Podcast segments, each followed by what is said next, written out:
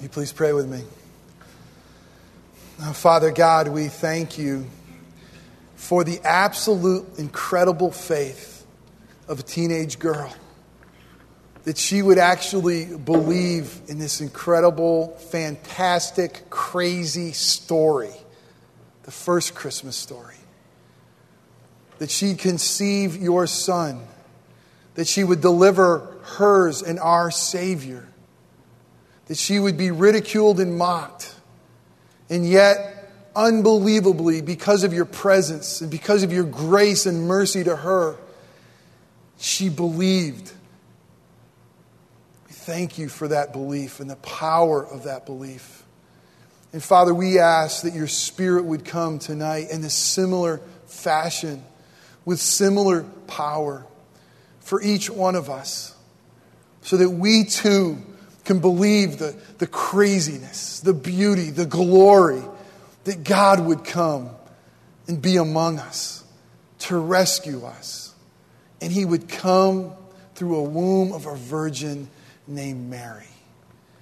Father, come with power. Remind us of the greatness of your Son. And Spirit, speak into each one of our hearts, we pray. In Christ's name, amen. Every Christmas Eve service is a pastor's favorite.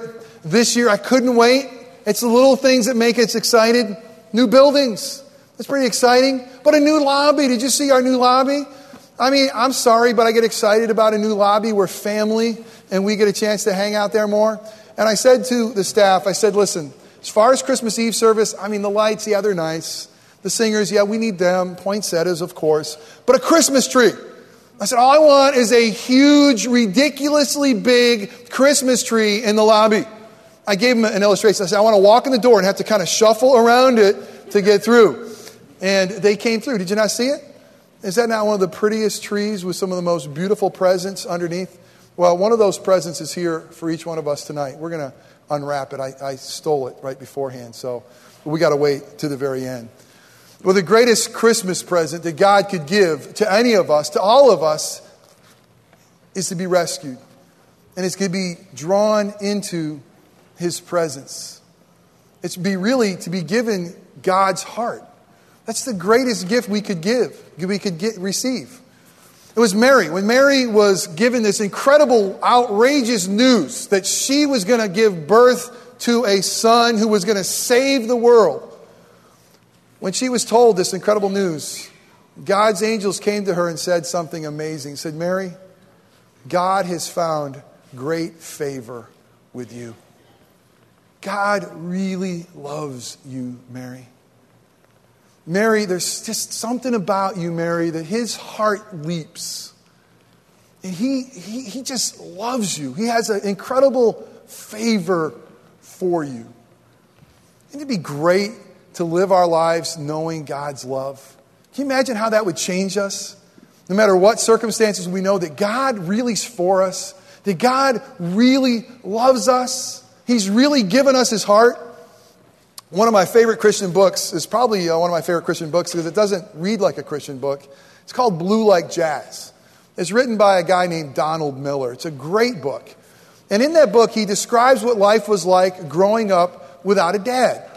And he talked about how his dad would come and visit maybe once a year. A lot of times around Christmas time, his dad would show up. And he talked about the excitement he had when dad would come to town. And one of the reasons he was most excited that dad was in town, because dad would take him and his sister to Walmart.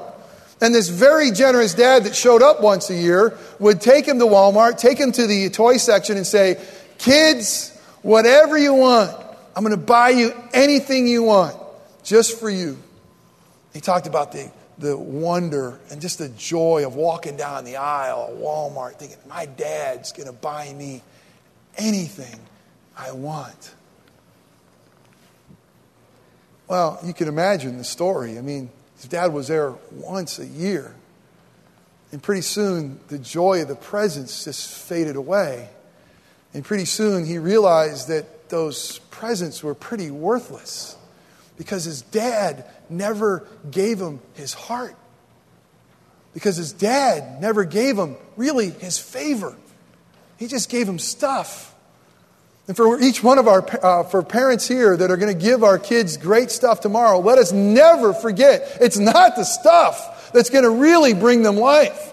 What we really can give them that gives them life is our hearts. It's our love. And that is what God the Father gave to Mary. He says, I'm going to give you my favor. God's favor this evening, just like in that first Christmas morning, is found wrapped in His Son. It began coming to us in swaddling clothes. No longer is he in swaddling clothes, now he's in royalty. But the only way to God's heart, because he really, each one of us long, because we're made in his image for God's favor, each one of us will be set free by that. And the only way that we can ever find favor with God is finding favor with his son. That's why he sent him. I mean, Jesus came and says, I'm the way, I'm the truth, I'm the light. There's no way to the Father, there's no way to his heart, there's no way to, to find that joy that comes from saying, My beloved child from the Father, except by through the Son in faith. That's the only way. And that's what the Christmas story is all about. That God gave us his Son so he could give us his heart. And the amazing thing about this is this in Christmas the only way we really find our heart is if we find His heart. The only way we'll ever be able to truly love and appreciate who we are, if we can love and appreciate who He is. That's the Christmas story, is when He comes and we realize that God wants to come and give us a gift of His favor through the faith of, in His Son. We find His heart. We realize we find our own hearts too. How's your heart this evening? Is it broken? Is it lonely? Is Christ in there? Because really, the only way that we can ever find our hearts is to find His. And that's the Christmas story that He's come to give us His heart. You know, I think, I just thinking about Mary as I was preparing, and, and Mary had several things that were amazing. But one of the most unique gifts that God gave Mary is there was no one else in all of history that God looked like more than Mary when Mary looked into the face of her son, into the face of her God, into the face of her Savior, she saw her own face. She saw her own likeness. What an incredible way to be able to look into God. And really, the same story is for us is that when we look into the face of Jesus, God's Son, we see ourselves and who we need to be and who He has made us to be by faith. And we really find life. You see, God gave Mary the greatest gift. He gave Mary her favor, His favor. Do you have His favor? Do you have it this Christmas? Do you know for sure that the Father loves you? You can if you embrace His Son. Not only that, Mary received God's greatest gift, and that was God's presence, because Mary received God's presence in Luke 128 when she gets this incredible news that she's going to be pregnant, she's going to give birth to a son. This scandalous news. It also says later in that song that, that she is going to be blessed and that everyone's going to know that she's blessed. But it doesn't start off that way. Mary needed to know that God was with her because she was going to go through some of the most agonizing months of pregnancy ever. I remember when I was a few years, probably younger than what Mary was when she was pregnant with Jesus, I was about 12, that I was going to have my tonsils out. And back then, it wasn't just outpatient surgery. Back then, you went to this big, sterile, huge place, a hospital, and uh, would be dropped off there the night before, and then wake up in the morning and have surgery. Now, I got to tell you, I wasn't really nervous about surgery because they sell all the young kids that you're going to eat all the ice cream you ever want to have. And by the way, if there are any young kids here that ever have to have their tonsils out, you'll never want to eat ice cream after they take your tonsils out. Someone's just trying to get you there, all right? But anyway, that's not the point. I wasn't worried about the surgery. I was worried about being alone. I was really afraid.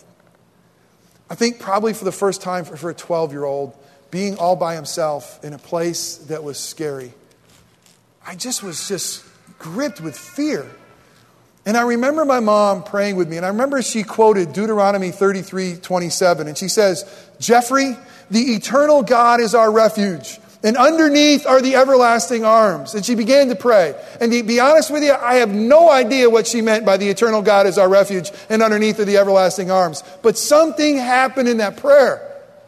The peace of God showed up. The presence of God was tangible. And for the first time in my life, as a 12 year old kid, I knew that God was real because God was with me.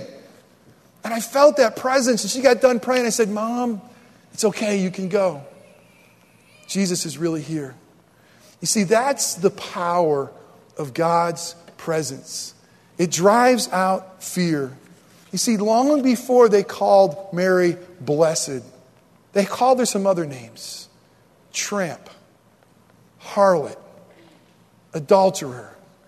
Many who didn't believe this glorious story smeared her name wherever she went.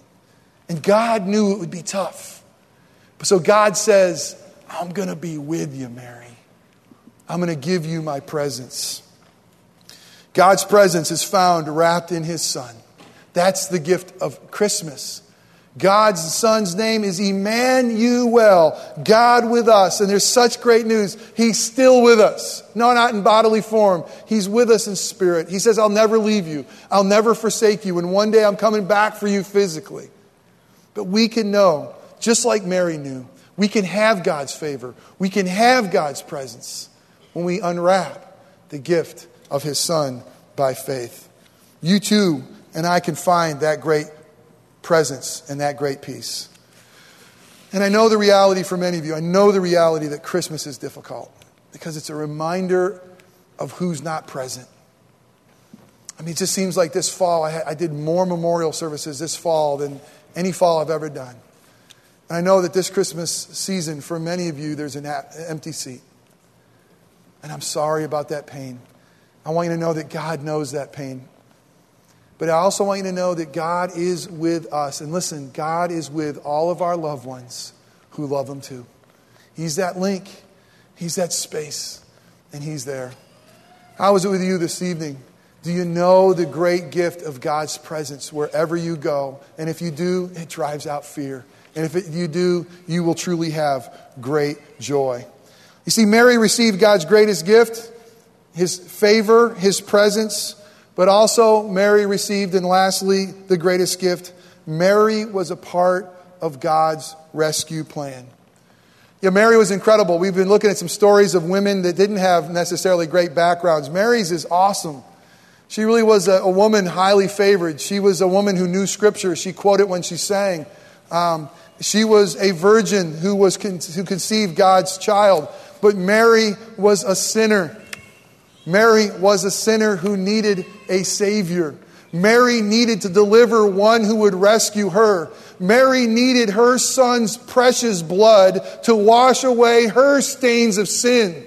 Mary needed her son's unbelievable pure righteousness to clothe her so that she could be acceptable in the Father's eyes. That's the story of Christmas. That God would send a rescuer, a redeemer, to come and rescue Mary, to come and rescue Jeff, to come and rescue you and me, and to present us before the Father faultless, pure, blameless. Mary found God's greatest gift because Mary was rescued by the Son she delivered. God, God is rescuer is wrapped in his Son. Do you know him? If you do, it should cause you to sing. It caused Mary to sing. She said this God had done great things for her. Has God done great things for you? The greatest thing He could do is to wipe away your sins in your past. The greatest thing He could do is wipe away anything that keeps you from His favor. The greatest thing He could do is wipe away anything that keeps you from His presence. The greatest thing He could do is send His Son to come and to live the life that you and I were supposed to live, to die the death that we should have died, so that we can know the joy, the good news of great joy that God's favor is with us, God's presence is with us, God's rescuer has come. His name is Jesus. Mary knew those great things. She said, God has been merciful to me. Has God been merciful to you? He offers mercy tonight. He says, Anybody who is thirsty, come. Doesn't matter if you don't have any money. Come just as you are. Come and drink deeply from me. I'm not going to drive any away. I'm going to love you. I'm going to forgive you. I'm going to give you mercy. Isn't that good news? God doesn't have a big stick waiting to whack us. God's got outstretched hands with nail pierced is in them, ready to wrap them around us and to love us. He's a merciful God. Mary knew it. It made her heart sing. Mary knew that God filled her with good things. Ultimately, that good thing of the Holy Spirit of God's presence. Have you been filled by God with good things? I mean, eternal things, not just things that are going to fade away. Mary knew it. You see, you too can find God's rescue when you find God's Son. It's through his life, his death, and resurrection. Do you know God's rescuer named Jesus? Well, I went and I got the best present I could get under the tree, and I'm really excited about it. And uh, I tell you, Orangewood needs a present right now. It's been a pretty rough year, and I'm excited that we have a nice gift that's been given to us. And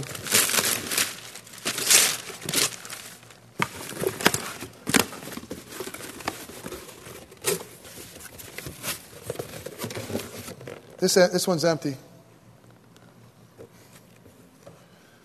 I usually just get coal. you know, Christmas is empty without Jesus.